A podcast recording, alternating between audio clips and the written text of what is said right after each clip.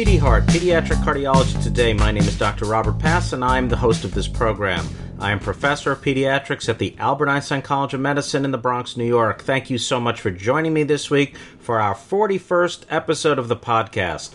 I hope everybody enjoyed last week's inspirational tour of Indian pediatric cardiology with that pioneer of pediatric cardiology in that region of the world, Professor Raman Krishna Kumar. For those who haven't had an opportunity to listen to that episode, I would strongly recommend you take a listen, if for any other reason than to be inspired about what a single person can do to change the world. This week we get back to the world of fetal cardiology, and we're going to be reviewing a recent report last month in the Journal of the American College of Cardiology and the title of the work is Home Monitoring for Fetal Heart Rhythm During Anti-Ro Pregnancies. The first author is Bettina Cuneo, and the senior author Edgar Jaeggi. And this work comes to us from 16 different centers throughout the United States, and the first author comes from Children's Hospital of Colorado in Aurora, Colorado.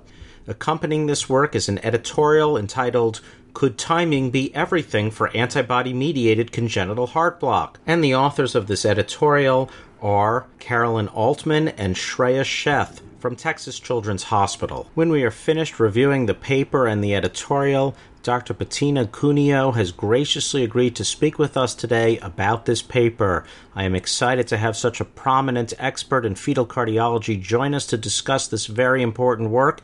So let's get straight onto the article, and when we're done, we'll speak with its first author, Bettina Cuneo. Once again, the title of this work is Home Monitoring for Fetal Heart Rhythm During Anti-Ro Pregnancies. The first author is Bettina Cuneo, and the senior author, Edgar Jaeggi and this work comes to us from Children's Hospital Colorado in Aurora, Colorado, as well as 15 other centers participating in a multi center effort. It's been established that roughly 2 to 3 percent of pregnant women have symptomatic or asymptomatic autoimmune disease, and a large proportion of them have anti Ro, so called SSA antibodies, or Sjogren's antibodies. Fetal complete heart block can occur in 2 to 5 percent of such pregnancies, with a recurrence rate as high as 25% in further pregnancies. Although fetal complete heart block appears to be irreversible, there are anecdotal reports suggesting that treatment of second degree AV block can sometimes restore normal sinus rhythm. In most standard care,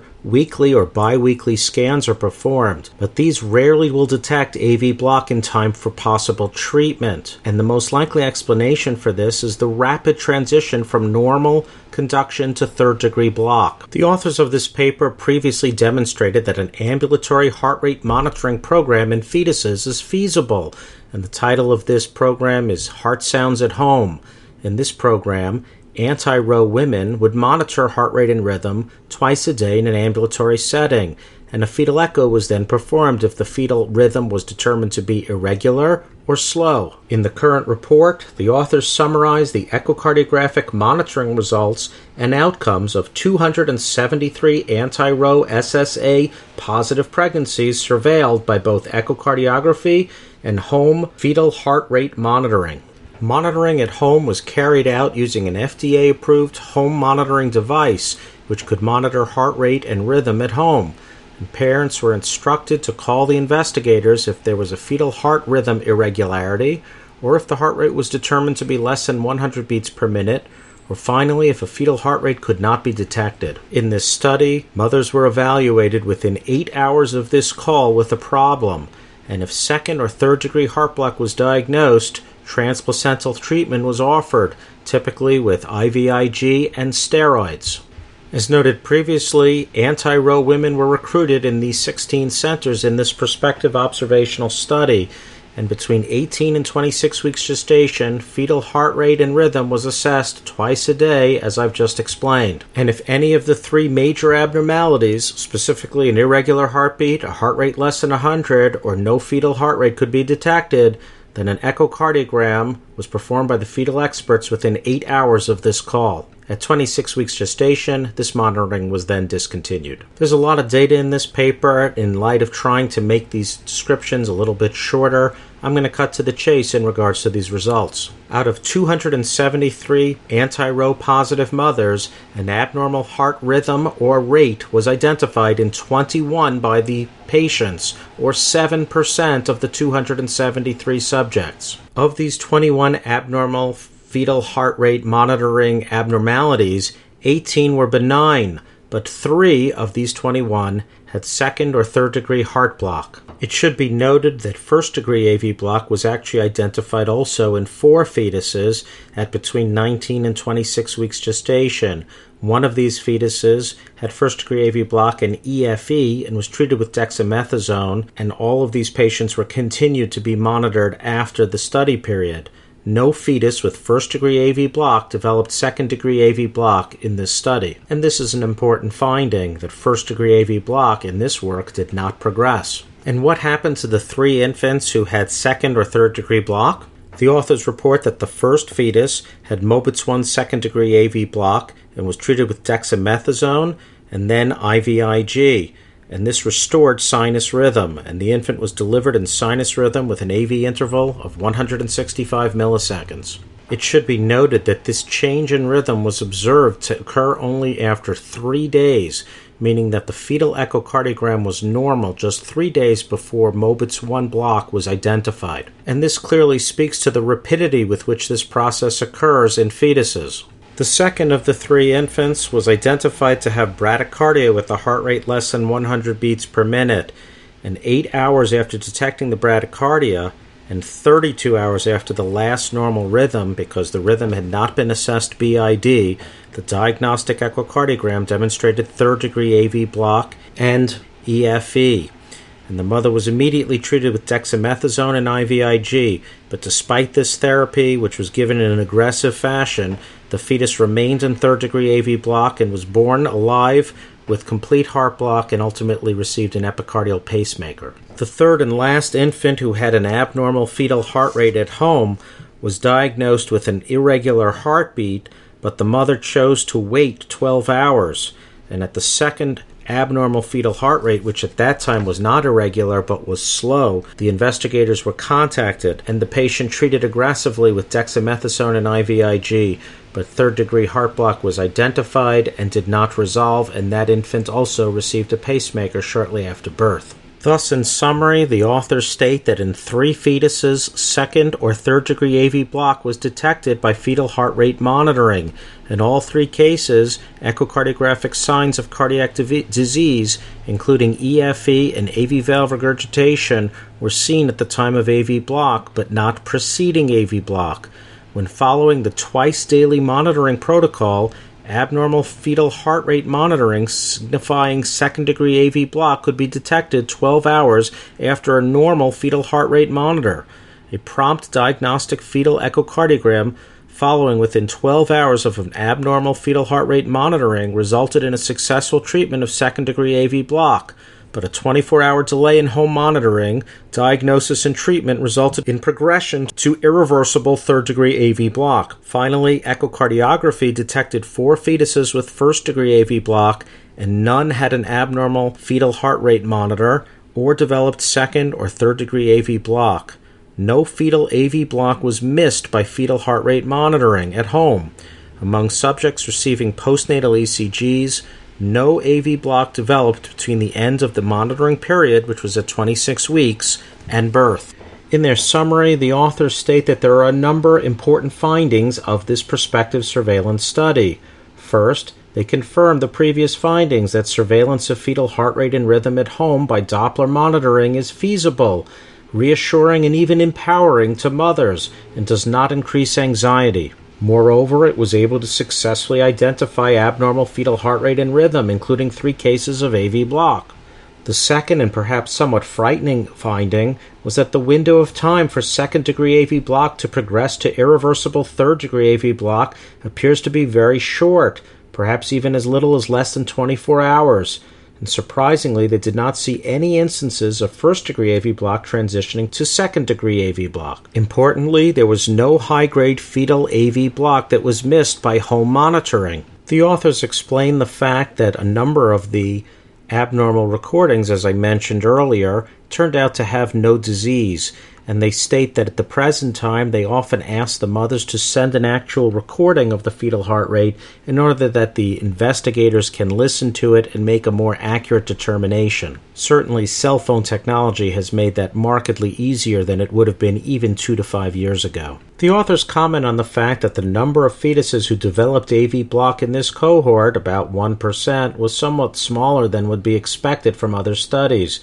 They explain that one possible explanation is that a large number of patients were taking Plaquenil, which has been shown to reduce the a priori risk of AV block in this group. Some mothers in this group had positive antibodies, but very low quantitative values that have been associated with the absence of AV block in fetuses. And finally, only 5% of the mothers in this study had a previous child with conduction system disease and a history of anti Ro antibodies, and this too may have reduced the total percentage of infants affected in this group. The authors speak of the major limitation of this work, specifically that there was only one infant in whom intervention was successful and so no conclusions can be drawn regarding timing of therapy or efficacy of therapy, though many conclusions can be drawn regarding the time sequence from which an infant or a fetus can progress from normal conduction to complete heart block. And the authors conclude that the use of home surveillance monitoring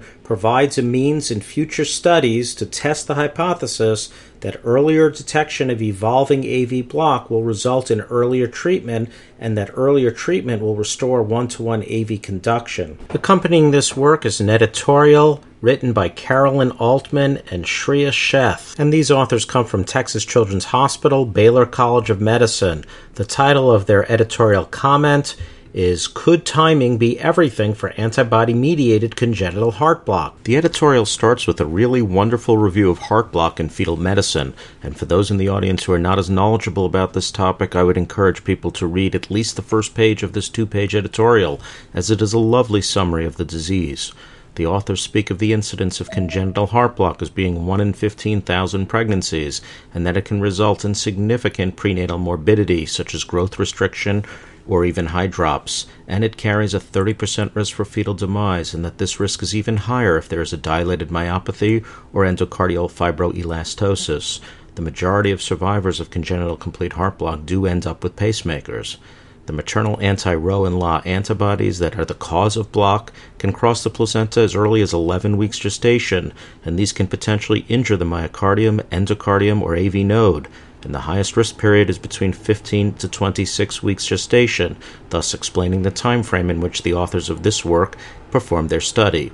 Prior efforts to study the precise rate of progression of this disorder have been challenging, as most times fetuses at risk for this are monitored weekly, and the frequency of observation of most common testing has not allowed a determination of the progression from normal sinus rhythm to heart block.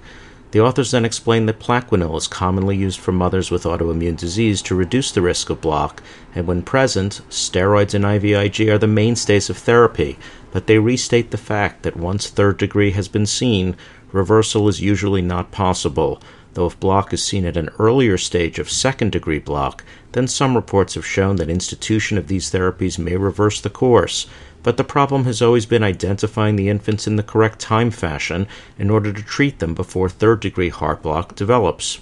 In reference to this report, the authors comment on the fact that this device was clearly well tolerated and easy to use, as evidenced by the nearly 90% completion rate amongst mothers enrolled. They also emphasized that in the patients with block, the progression was very rapid, and the only mother in whom therapy of steroids and IVIG were started in less than 24 hours from onset were successful, suggesting that there may be a very small golden window in which to effect change. Doctors Altman and colleague then speak of the underpowering of this work to determine if therapies such as IVIG and steroids are actually going to be effective most of the time, as only one fetus was identified in a timely enough fashion for therapy, and they state that further studies with a more at risk population with more frequent monitoring may even work better and are probably needed. They also mention that the inclusion of the mothers as part of the diagnostic team may lead to a more family centered approach to diagnosis and management of these high risk pregnancies and greater parental satisfaction. And they conclude the work by stating that if further studies indicate that rapid diagnosis and therapy can lead to avoidance of complete heart block, then timing really may be everything in the prevention of antibody mediated complete heart block.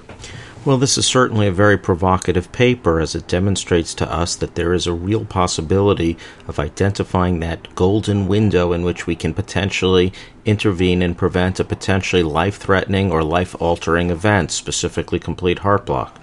Remember also that the effect of these antibodies can result in endocardial fibroelastosis and cardiomyopathy, so it is not only heart block that we are concerned with in this particular situation. Certainly, I'm in agreement with the authors of the editorial that further studies of this technology are clearly needed, particularly with more frequent observations. Ultimately, however, given that 2 to 3 percent of women have autoimmune disease, although at a very low level, I think we, if this technology is ultimately identified to be effective at intervening for the possibility of complete heart block, we're going to need to figure out who is at the highest risk and who would benefit from this type of technology. Clearly, we cannot have 2 to 3% of all pregnant patients using this type of monitoring. And so I think correlating these findings with titer levels will probably be critically important going forward. In the interest of time, I think I'm going to keep my comments very short, as we have already reviewed a very important editorial on this work by authors who clearly know a lot more about this topic than I do. Therefore, at this time, I think we'll go straight on to our interview with Dr. Cuneo. Joining us now on the podcast is Professor Bettina Cuneo, who is Professor of Pediatrics and Obstetrics at the University of Colorado. She is the Director of Perinatal Cardiology and Fetal Cardiac Telemedicine. Dr. Cuneo received her bachelor's degree at Lawrence University, her medical degree at the Medical College of Wisconsin, and completed her residency at Case Western Reserve University. Following that, she did her fellowship at Children's Memorial Hospital at Northwestern University. It is a great honor to have someone of her prominence on the podcast this week. Welcome, Dr. Cuneo, to the podcast. Okay, we're here now with Bettina Cuneo. Bettina, thank you so much for joining us this week on the podcast. Everybody's very excited that you're on this week. Well, Rob, I'm a, it's a pleasure to be here, and thank you so much for inviting me. My pleasure. Bettina, I really enjoyed this paper. I thought it was uh, just ex- very exciting to me because, uh, of course, I'm not a fetal specialist, but I am an electrophysiologist, and so heart block is something that's very interesting to me and to many of my colleagues. As a non fetal cardiologist, though, I wondered if you might be able to explain to the audience how difficult or easy it is for most of the pregnant patients to use the fetal heart rate monitor that you describe in this work.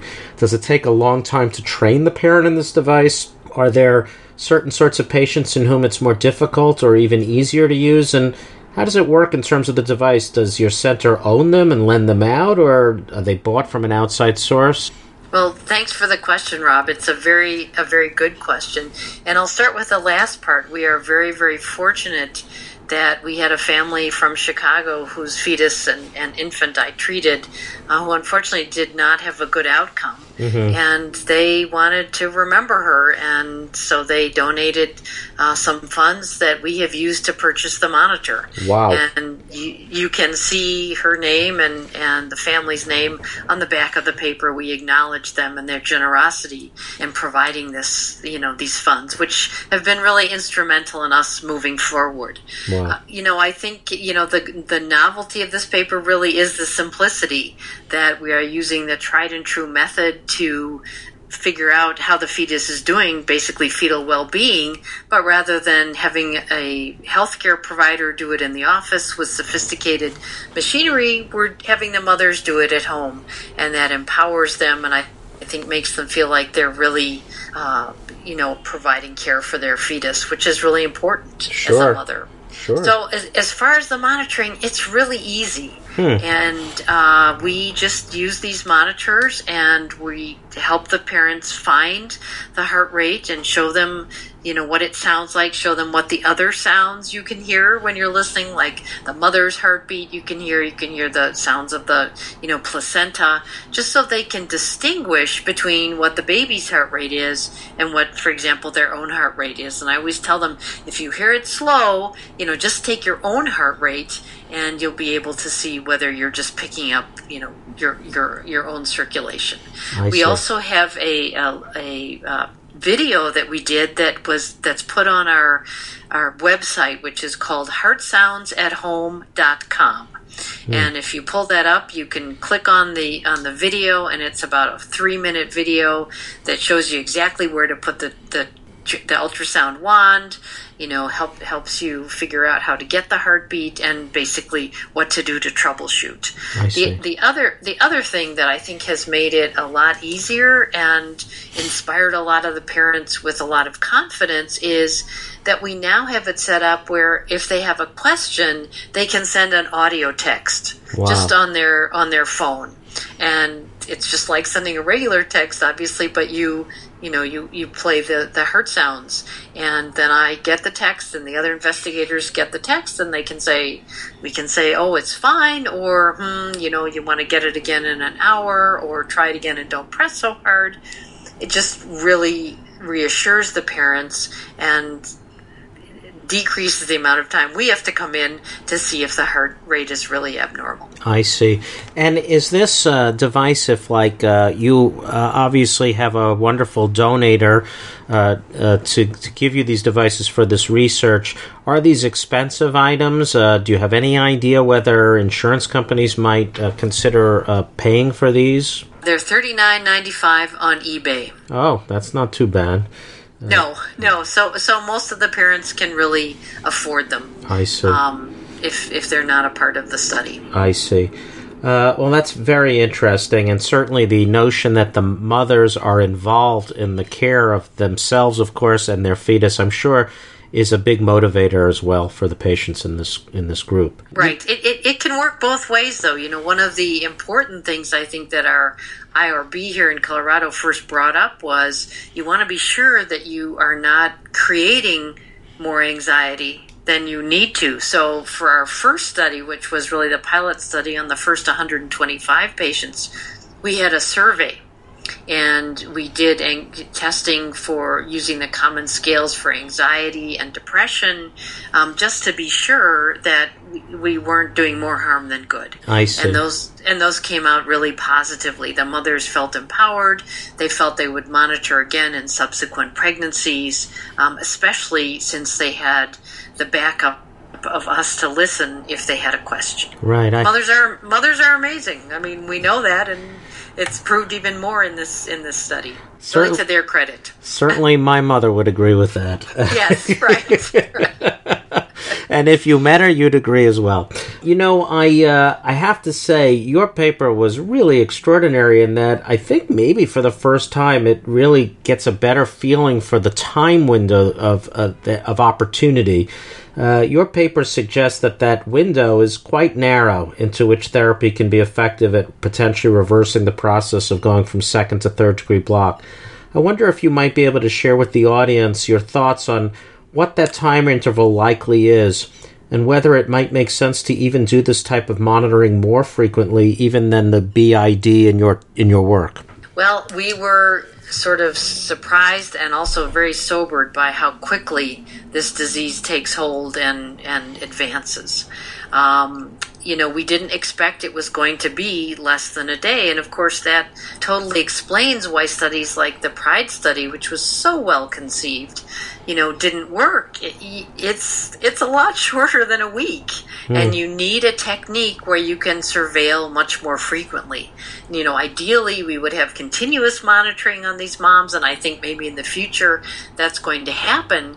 But that's impractical and we really can't do that. So, your point about the twice a day is really important, and what we're going to be uh, discussing and proposing in our next uh, research project is going to be to do it every eight hours. I see. Of course, we, we we have to be careful um, because we can't ask the mothers to do it too late because then if they find something, someone will have to, uh, you know, a fetal cardiologist will have to come in if it's irregular, if the heart rate's irregular, and evaluate them.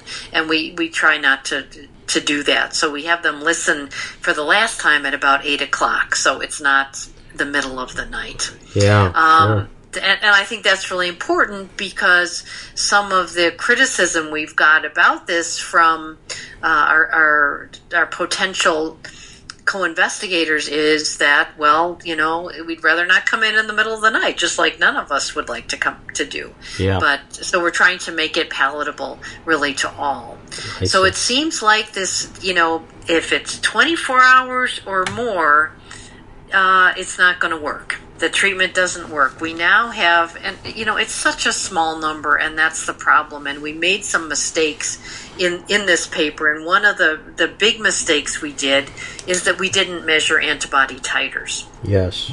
And part of that is because it's so difficult.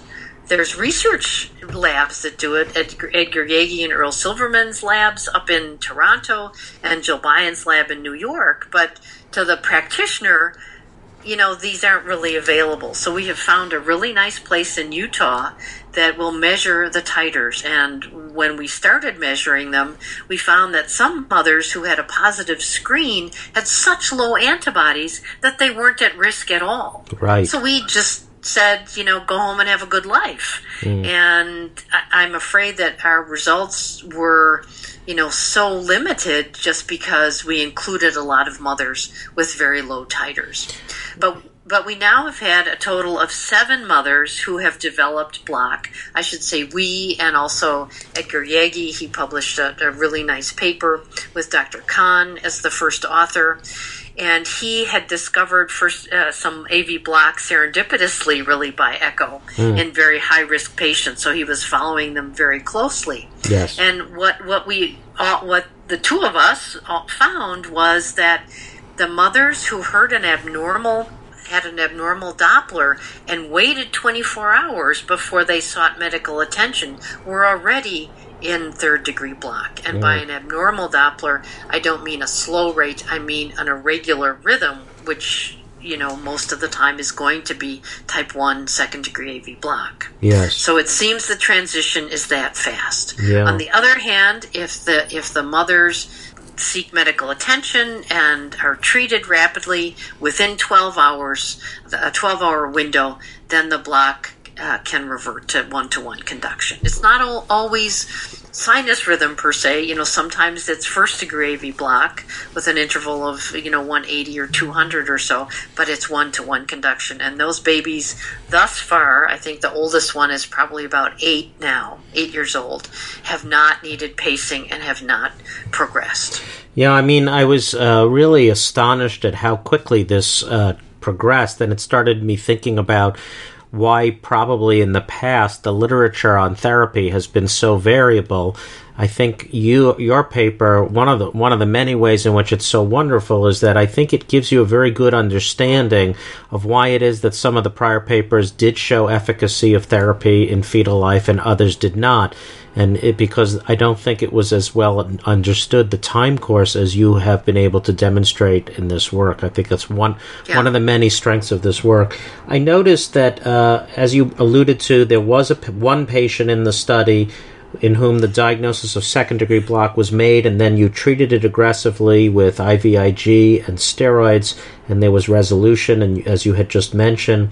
I wonder if maybe you could explain what percentage of patients do you believe would be would respond to therapy if treated in the proper window. Are there any data on this? I know that for sure your paper demonstrates that if you're already at third degree, it seems like it's a, a done deal.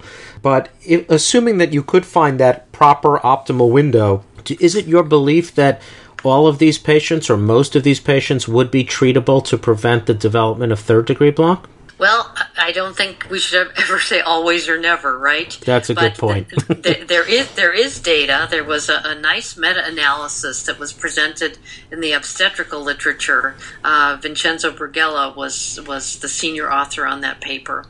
And what they did is they, they looked at the overall progression and regression of second degree block in treated fetuses and fetuses that were not treated. Hmm.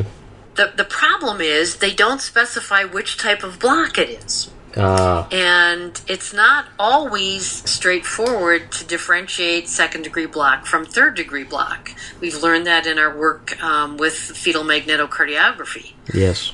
And then, of course, there's also always the false positive of blocked atrial bigeminy, which most fetal cardio I mean, I would say almost all fetal cardiologists can can identify. But every once in a while, you know, you'll have someone who uh, is is sent because of a possibility of block and turns out to have blocked atrial bigeminy. So, you know, that's another issue with the lit- literature. But what they found was that uh, the overall progression from second degree to third degree in treated fetuses was 54%, and in not treated fetuses, it was 73%. While regression to either first degree or normal sinus rhythm was between 19 and 24% in those treated, and between 9 and 21% in those who were not treated. And the goal of our of our next uh, project is really to see if we can if we can have a 60% regression that that felt like something that was doable and something that people would would be acceptable to people you know rather than saying oh i think you know we can turn this around 100% of the time. I, I we just don't have the data to support that. But i think we thought that 60% was really quite reasonable. And you think you your reason you're thinking that it's going to be that high is because of the theory proposed from your paper that if you get in at the correct time window, the likelihood of efficacy will be improved. Is that That- basically that's right? that's the hypothesis I see. and, and and what we really really hope to prove I see. So in in order to do that, we're going to need a, a thousand high titer mothers, Oh boy. um, which and the high titer mothers are probably about fifty percent of all the mothers who carry the antibodies. Okay. So if we have a sample size of twenty five patients with second degree block from these a thousand, um, the power calculation is ninety percent. Is with ninety percent um, and confidence intervals of seventy eight to hundred, and a margin of error of only twelve percent I see. and that that also accounts for you know uh, mothers who who drop out of the study. I see. So it's doable, but it's going to require you know a lot of cooperation from from our, our co-investigators, and we have some really excellent co-investigators signed up who are very enthusiastic about this, and they include both maternal fetal medicine specialists and fetal cardiologists. I see. So th- there's a great excitement about this, largely because there are no evidence based guidelines. No one really knows what to do. And so what happens is people either, you know, do an echo every week for 13 weeks, or they just say, I'm not convinced anything works, so they do nothing, or they do something in between. How interesting. And clearly, we need to have some direction. I see. Wow. Well, that's uh, that's really quite interesting, and I'm sure uh, people are going to be waiting with bated breath. I have to say, I was quite surprised when I was reading the editorial that accompanied your work. The authors made the point that something like two to three percent of pregnant patients actually have some titers suggestive of autoimmune disease, but it sounds to me like what you're saying is that really only half of those patients have titers that are probably potentially uh, injurious to an, a fetus. Well, it, it seems that you have to have a. I mean, it's clearly not only the titers. There's clearly something else going on too. Yes, But it seems like you, if you have low titers, you're really not at risk. I see. And I, I, I think the number probably of women, um, w- pregnant women with SSA antibodies is a little bit less than what was quoted in that editorial. Okay. Um, but it's still it's still a substantial amount, and of course that brings up the whole question is, of will we ever do universal screening? And I think before we do universal screening, we have to show that di- early diagnosis is possible and treatment will work. All right. Well, Bettina, before I uh, let you go, uh, we've talked a lot about this wonderful project. I was just wondering maybe you could share with the audience uh, what's next in the uh, world of uh, researching this uh, very important topic. Well, I'm very happy to announce that we are going to be starting another study. Uh, we are applying for NIH funding through the NHLBI. Uh, the people in, primarily involved are going to be myself, and I have the amazing opportunity to uh, join forces with Jill Buyon, who will be the, the co PI on this grant. And she thought of the title. It's called um, The Stop Block uh, with a Q study, which stands for Surveillance and Treatment to Prevent Fetal AV Block Likely to Occur Quickly. Nice. So, isn't that isn't that a great title? I do. I, I love it. Yeah, I have to smile every time I see it. And she's just been instrumental in, in putting this grant together and and she has so much experience and has a desire equal to mine to really see this through. And I'm just so lucky to be working with her. Well, I'm quite sure we'll all be very excited to see the results of that because if it's anywhere near as impressive as this paper, I'm sure we're going to learn a lot of important things from it. I really am most appreciative of your time, uh, Bettina, coming on the podcast. I can't express to you how many people were excited when I announced that you were going to be on. You are actually our fourth or fifth fetal expert. We've had like a who's who of fetal cardiology. We had Mary Donofrio and we had uh, Maciej Slodki, who's a fetal medicine guy in Poland, and we've had Shubi Srivastava, and we even had uh, a, a fellow, Benjamin Barnes, who wrote this magnificent uh, letter to the editor of New England Journal about using rapamycin inhibitors like uh, sirolimus for the treatment of fetal tumors. And so I would say this is just as exciting as those uh, those wonderful guests we've had, and I'm most appreciative of your time and for coming on. And I'm really excited to see the next step in this wonderful research. Thank you so much for coming tonight. Well, thank you, Rob. Thank you so much for giving me the opportunity to talk about something that means a great deal to me. And uh, thank you for including me. It's my pleasure. Well, as is often the case with an excellent guest, I have very little to add. Dr. Cuneo very clearly explained her research in this paper this week and also pointed to some very exciting work that's coming forward in the next couple of years. Learning more about whether or not there is an optimal time for intervention for fetal heart block will be important going forward. And learning also whether or not therapy is effective, even when given at the appropriate time, is also something that appears from our conversation to not yet be well established. If therapy is delivered at the appropriate time, which fetuses are more likely to be responsive? Are all fetuses going to respond or only some? Is it related to the titer of the mother, the timing of the therapy, or other factors that we've not yet discovered? These are amongst the many different factors that are going to need to be studied, and I, for one, am very happy to hear that investigators like Dr. Bettina Cuneo are working feverishly to figure this issue out. If you're like me, you're waiting with bated breath for the next report of Dr. Cuneo and her associates throughout the world. To conclude our 41st episode of the podcast, we'll hear the magnificent American soprano Ailyn Perez, who is the winner of the 2012 Richard Tucker Award. In 2016, she also received the $50,000 Beverly Sills Award, and she is commonly viewed as one of the great American up and coming singers. Ms. Perez is the daughter of Mexican immigrants, was born in Chicago, and grew up in Elk Grove Village, Illinois. Today we'll hear Ms. Perez sing the beautiful song L'Heure Exquise, which translates the exquisite hour, and this song is written by the composer Reynaldo Hahn. Thank you very much for joining me this week for our 41st episode of the podcast, and thanks once again to Bettina Cuneo for her wonderful contribution. I look forward to seeing everybody next week for our 42nd episode.